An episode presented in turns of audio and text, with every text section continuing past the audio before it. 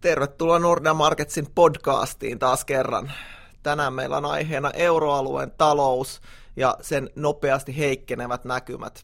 Et taas on ruvennut näyttämään siltä, että, että, että onko se jälleen kerran euroalueen talous, joka on se maailmantalouden heikkolenkki, joka vyö maailmantalouden suohon. suohon. Me tiedetään jo, että Italian talous on taantumassa, Saksan taantumasta puhutaan, siitä saadaan ehkä ensi viikolla lisätietoa, kun, kun tulee Saksan BKT-luvut, mutta, äh, mutta niin kuin tilanne ei missään nimessä näytä kovin hyvältä. Äh, mun nimi on Jan von Geeri äh, ja olen täällä keskustelemassa meidän toisen euroalueen asiantuntija Tuuli Koivun kanssa. Moi.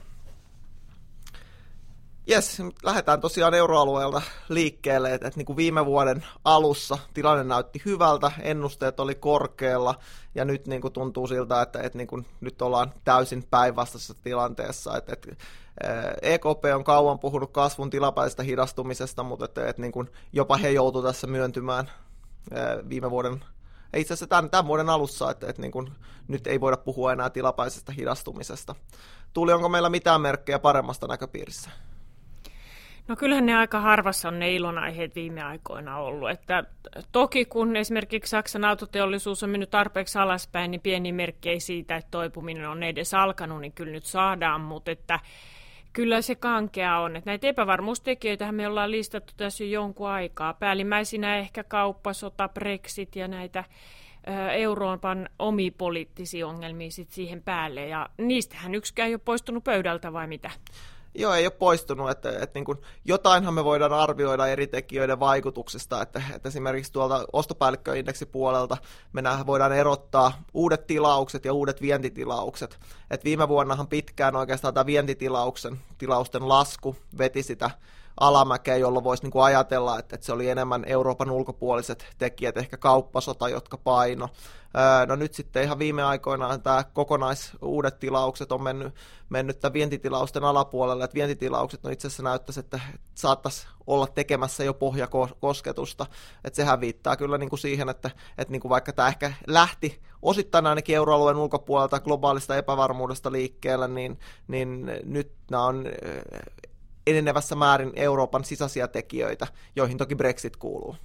Joo, kyllä kuuluu. Ja sitten meillä on näitä Manner-Eurooppa-juttuja. Ja ehkä tässä on hyvä pitää aina mielessä sekin just, että euroalue on kokoonpano pieniä avoimia talouksia, jotka käy suhteessa paljon enemmän kauppaa kuin esimerkiksi USA. Ja tämä kauppasota-asiakin, vaikka nämä suorat tullit hyvin pieneltä osin koskee Euroopan firmoja, niin, niin kyllä se on lyönyt ilmeisen paljon leimaansa esimerkiksi sinne Saksan autoteollisuuteen. Ainakin jos näiden yritysten tulosjulkaisuiden kommenteista voi jotain päätellä. Ja, ja sitten meillä on tietenkin sun lempiaihe, eli Italian populistit. Mitäs, mitäs Janne kuuluu Italiaan? Kerroit jo, että maa on taantumassa.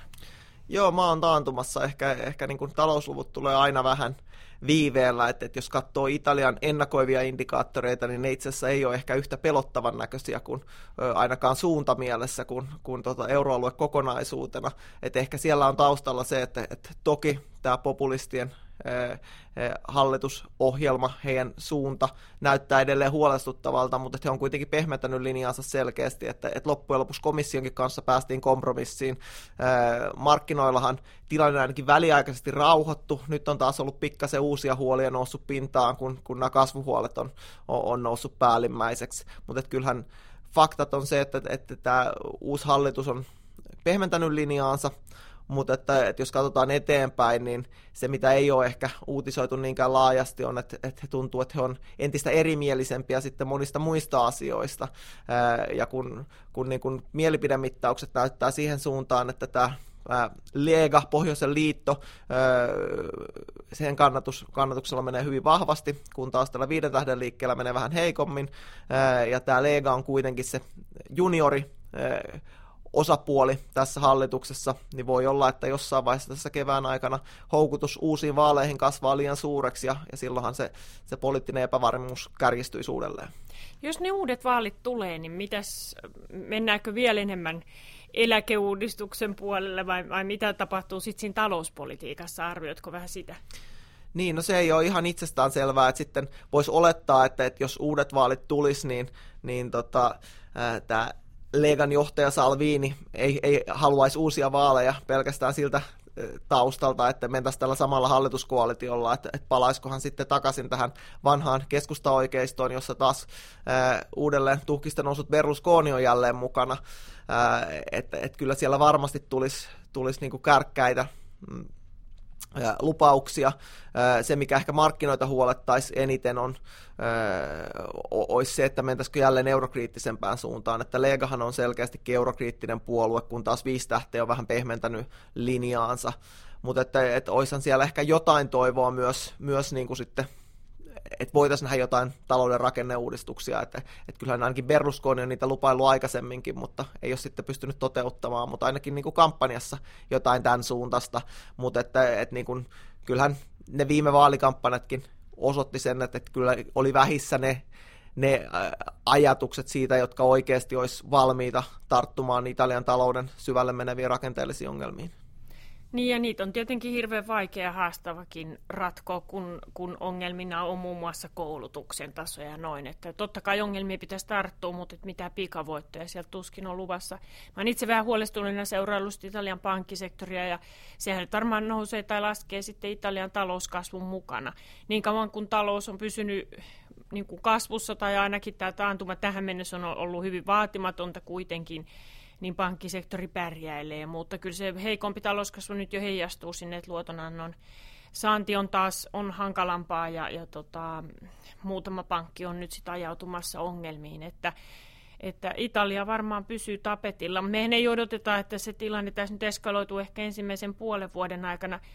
Miten sitten Ranska? Ranska oli vähän meidän sellainen niin kuin toiveiden tynnyri ja Macronin piti uudistaa Ranska ja puoli Eurooppaa siinä sivussa ja se on ollut meille kyllä varmaan se isoin pettymys, vai mitä luulet?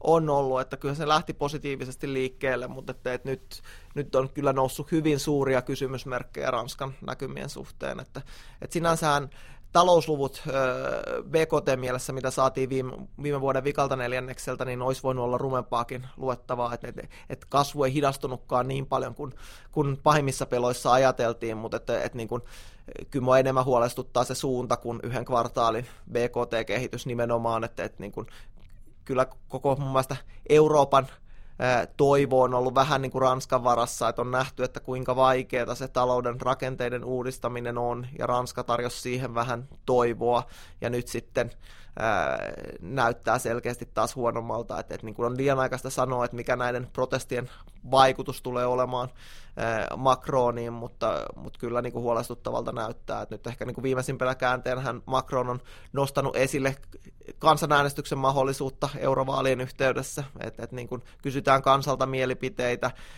ja nyt näyttää, että hänen oman puolueen sisältä soraäänet kasvaa esimerkiksi nyt siihen, että tätä varallisuusveroa pitäisi palauttaa, että, että siellä oli nyt parikymmentä Macronin oman puolueen jäsentä ilmeisesti tukemassa tällaista, että, että kyllä niin kuin tämä vaikea, vaikealta näyttää ja protestit jatkuu edelleen. Joo, kyllä se tosi, tosi hankalaa on ja, ja tätä Ranskan keskustelua mäkin yritän vähän seurata sieltä ranskalaismedioista, mutta, mutta se on just niin ranskalaisen koukerosta, kun odottaa sopia ja puhutaan hienoista niin kuin maailmaa syleilevistä suurista keskusteluista, joita Macron nyt aloittelee siellä täällä ympäri Ranskaa, lähiöissä ja pienissä kaupungeissa ja yrittää niin kuin rakentaa tätä dialogia, mutta että syntyykö sellaista ymmärrystä sitten niin kuin siitä, että mikä on parasta Ranskan tulevaisuudelle ja taloudelle, niin, niin sitä on tosi hankala ainakin täältä ulkopuolelta sanoa, että kyllähän meidän ranskalainen kollega François edelleen jaksaa olla positiivinen. Joo, joo, ja täytyy hänelle nostaa hattua ainakin siinä, että silloin kun hän tuli ensimmäistä kertaa kertomaan, että, että hän uskoo, että Macron nousee valtaan. Silloin selkeästikin niin kuin oli varmasti reilusti yli vuosi ennen vaaleja, niin en kyllä ainakaan itse uskonut. Että niin kuin siinä mielessä en myöskään nyt haluaisi täysin sivuuttaa sitä positiivisuutta, että ehkä, niin kuin, ehkä hänellä on touchi siihen, että, että niin kuin Macron vielä saa tämän, tämän tota, tilanteen hallintaan, mutta ei se tällä hetkellä niin kuin ihan, ihan helpolta näytä. Ei näytä joo, ja Ranska, vahvaa Ranskaa tässä nyt tarvittaisiin Saksan rinnalle. Saksa näyttää murenevan. Sekin on ollut, ollut tota yllätys, mutta toki ehkä Saksassa se kasvupotentiaali oli vähän maltillisempi kuin jos sitä vertaa siihen, että Macron olisi uudistanut Ranskaa ja sanonut Ranskan, Ranskaa oikein puhallettu niin uutta puhtia. Mutta Saksa on tietenkin avoin talous, tehdasteollisuuden osuus melkein neljännes PKTstä, niin se on yksi maailman altteempi maita nyt näille kauppasotahuolille ja Brexitille. Joo, että Saksastahan puhuttiin jonkun aikaa, kuinka niin kuin autosektorin huolet paino siellä, siellä ja niinhän varmaan aluksi painokin. Et, et kyllähän niin kuin silloin tuli uudet päästömittaustandardit käyttöön, niin se aiheutti Saksassa selkeästi suurempia ongelmia kuin, kuin, niin kuin monessa muussa maassa, vaikka niin kuin läpi Euroopan nähtiinkin autosektorilla häiriöitä. No nyt sitten se autosektorin toipuminen on kestänyt pidempään kuin, kuin mitä mitä niin kuin odotettiin alun perin. Nyt vihdoin tällä viikolla julkaistut Saksan teollisuuden luvut kertoisi siihen suuntaan, että vihdoin nyt se kauan odotettu autosektorin reboundi sieltä olisi tulossa. Mutta se huono uutinen on se, että tässä kun on odotellut sitä autosektorin toipumista, niin tämä heikkous on levinnyt kaikkialle muuallekin melkeinpä, että et niin kun, vaikka se autosektori sieltä toipu, niin Saksan teollisuus jatkolaskussa, tilaukset jatkolaskussa, että kyllä niin kun, mä en ole ainakaan vakuuttunut siitä vielä, että, että niin kun vaikka Saksan tilastokeskus arvioikin, että talous vähän kasvoi viime vuoden lopulla, niin en ole vakuuttunut siitä, että, että Saksa, Saksa tota, pystyy välttämään taantuman viime vuoden lopulla.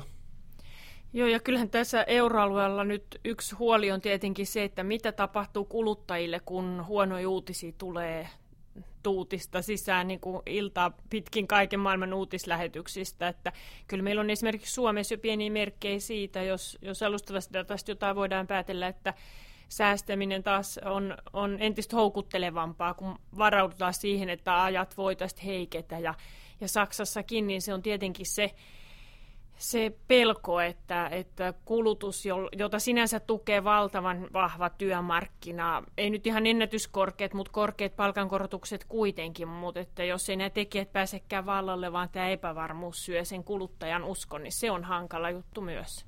Onhan se, ja toki euroalue on hyvin tärkeä Suomen taloudelle, että, että niin kuin vaikea nähdä, että, että jos euroalue jarruttaa, että, että se ei näkyisi vahvasti myös Suomessa. Joo, kyllä. Tänään tuli Suomen teollisuudesta ihan hyviä lukuja, mutta kyllähän se näkyy siellä teollisuuden uusissa tilauksissa, että viime kuukausina trendi on ollut alaspäin ja, ja suuri yllätys se olisikin, että, että meidän teollisuus toimii paljon alihankkijana Saksaan, että jos tämä Saksan alamäki ei, ei olisi jossain vaiheessa rantautunut meille. Mutta nyt tietenkin kysymys on, että kuinka nopeasti tässä toivutaan. Jos teollisuutta ajatellaan ja, ja uskotaan edelleen siihen, että Kiina on kaiken lähtökohta, niin mä oon itse ajatellut vähän, että tässä pitää muutama kuukausi istua käsien päällä, malttaa mielensä ja sitten ehkä näkymät kirkastuu. Niin, kyllähän Kiinassakin niin kuin toive on, että, että elvytystä kasvataan, kasvatetaan tarvit, tarpeen mukaan, kunnes se talous stabiloituu sieltä. Ehkä saadaan se välirauha kauppasodassa, joka, joka niin kuin vakiinnuttaa tilanteen. Saksassa nämä tilapäiset ongelmat poistuu. Brexitistäkin ehkä, kun päästään tämän, tämän tota maaliskuun deadlinein ohi, niin vaikka niin kuin varmasti suuri määrä kysymysmerkkejä jää jäljelle, niin, niin ehkä tämä niin kuin suurin epävarmuus poistuu.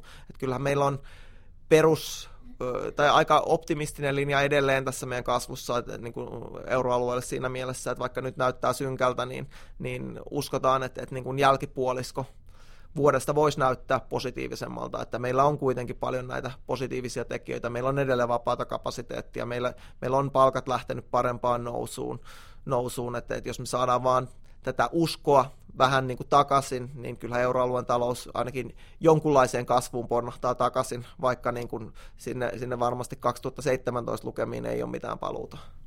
Näin varmaan on, ja, ja sitä taustaa vasten niin tietenkin EKP-vuodestakin tulee mielenkiintoinen. Me palataan varmaan näihin EKP-johtajavalintoihin myöhemmin keväällä. Siitä tulee, siihen, tai siihen tuo oman leimansa varmaan lähestyvät eurovaalit ja, ja uusi parlamentti, joka mahdollisesti on hyväksymässä sitten tätä pääjohtajan nimitystä. Mutta miten EKP lähikuukaudet? Me ennustellaan, että likviditeettioperaatioita tulee, mutta, mutta onko ne vielä sellaisia elvytysvälineitä vai onko se vaan puhdasta likviditeettiä, jolla taataan, että nykyinen rahapolitiikan viritys menee sinne reaalitalouteen? No EKP on nyt viime aikoina ollut aika hidas käänteissään, että Dragin aikana välillä on pystytty liikkumaan aika nopeastikin, mutta että, että nyt jos, jos seuraa sitä EKP-retoriikkaa, niin ei, ei selkeästikään nähdä, nähdä tarvetta liikkua ää, ää, nopeasti, että se, se joulukuussa, milloin vielä väiteltiin, että kasvuriskit olisi tasapainossa, niin eh, kuulosti jo semmoiselta vitsiltä ainakin omiin, omiin korviin, että, että niin kuin ajattelin, että mitä siellä keskuspankin päässä liikkuu, mutta että kyllähän siellä selkeästi liikkuu se, että, että nyt ei nähdä pakottavaa tarvetta mihinkään toimiin. Itse uskon, että se osittain heijastelee sitä, että EKPkin tietää, että heillä on elvytyspaukut vähän vähissä, joten ne vähät, mitä on jäljellä, niin niitä ei haluta kevyin perustein käyttää. Eli, eli varmasti siellä on valmiutta tehdä jotakin, mutta että, että niin kuin ehkä tämä loppujen lopuksi se todennäköisin toimii, uudet rahoitusoperaatiot, öö, niin niillä ei nähdä vielä sellaista kiirettä, että se toinen ehkä helpompi vaihtoehto olisi, olisi tämä vahvennettu ohjeistus, korko-ohjeistus, missä nyt on luvattu, että korkoa ei nosteta ainakaan ennen kuin kesän jälkeen, niin siinä on myös se ongelma, että kun pääjohtaja vaihtuu lokakuun jälkeen, niin ei välttämättä sitten haluta tai ole, ole niin kuin valmiutta sitoa sen tulevan pääjohtajan käsiä.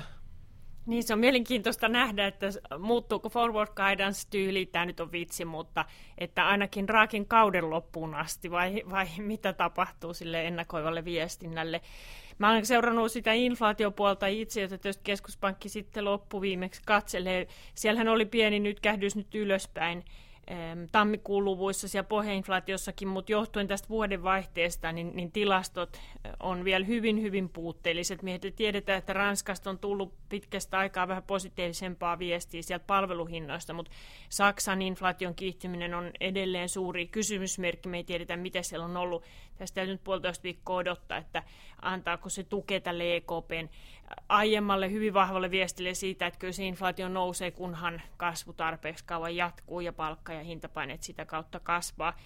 Öm, kyllähän se EKPn asema totta kai se on hankala, mutta tosiaan täältä niin kuin inflaationäkymästä, niin deflaatioriskejä ei näy. Ja jos niitä viimeisiä paukkuja halutaan säästää niin kuin todelliseen kriisitilanteeseen, niin eihän sen aika vielä ole.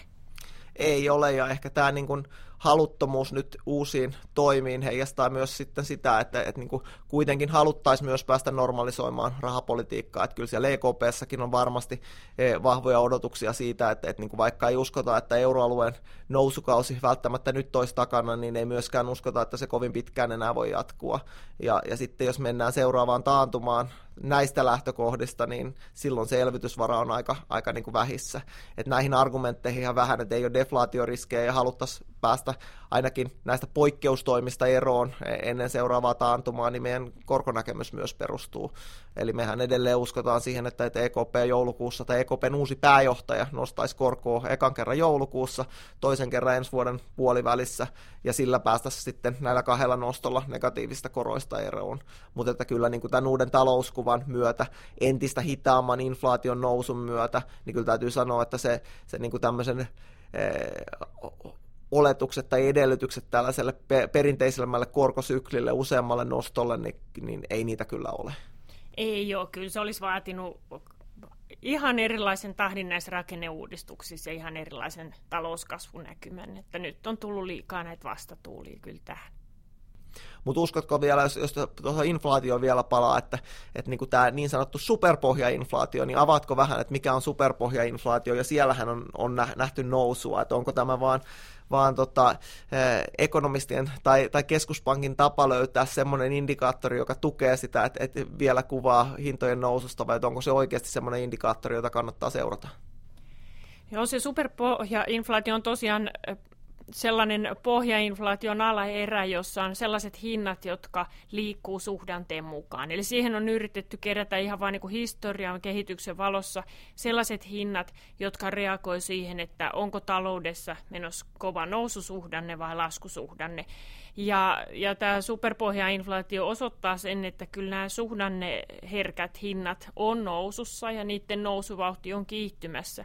Mutta tietenkin niiden rooli sitten taas enää koko, kokonaisinflaatiosta, joka on se EKPn tavoite, niin on muistaakseni noin, noin kolmannes.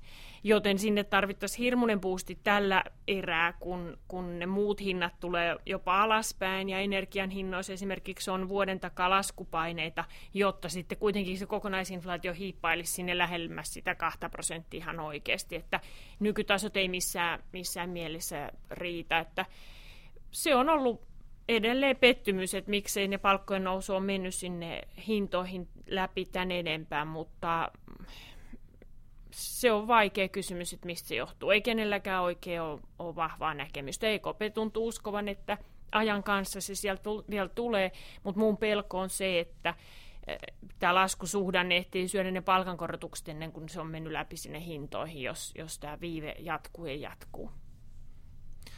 Joo, euroalueella nyt varsinkin näyttää kaikki, kaikki niin kuin synkältä. Jos katsotaan suurempaa kuvaa, jos katsotaan niin kuin markkinatunnelmia tässä alkuvuonna, niin, niin markkinoillahan on ollut varsinkin positi- varsin positiivisetkin tunnelmat. Että ehkä hyvä esimerkki siitä, että euroalue ei ainakaan vielä aja sitä maailmantalouden näkymiä. Et tosiaan euroalueella ei varmaan ole parempaa näköpiirissä vielä lähikuukausina, että et todennäköisesti tämä ensimmäinen vuosipuolisko mennään aika heikoissa kantimissa, mutta että sitten pitäisi sen jälkeen ruveta näkymään parempaa ja lopetetaan näin, näin positiivisiin tunnelmiin, että me vielä, vielä jaksetaan uskoa siihen, että tämän vuoden jälkipuolisko tulee olemaan positiivisemman kehityksen aikaa, aikaa ja, ja niin, kuin, niin kauan kuin tämä kuva on, on voimissaan, niin jaksetaan uskoa siihen, että, että niin kuin taantuma ei vielä ole kulman takana. Näin tehdään. Moi moi! Moikka!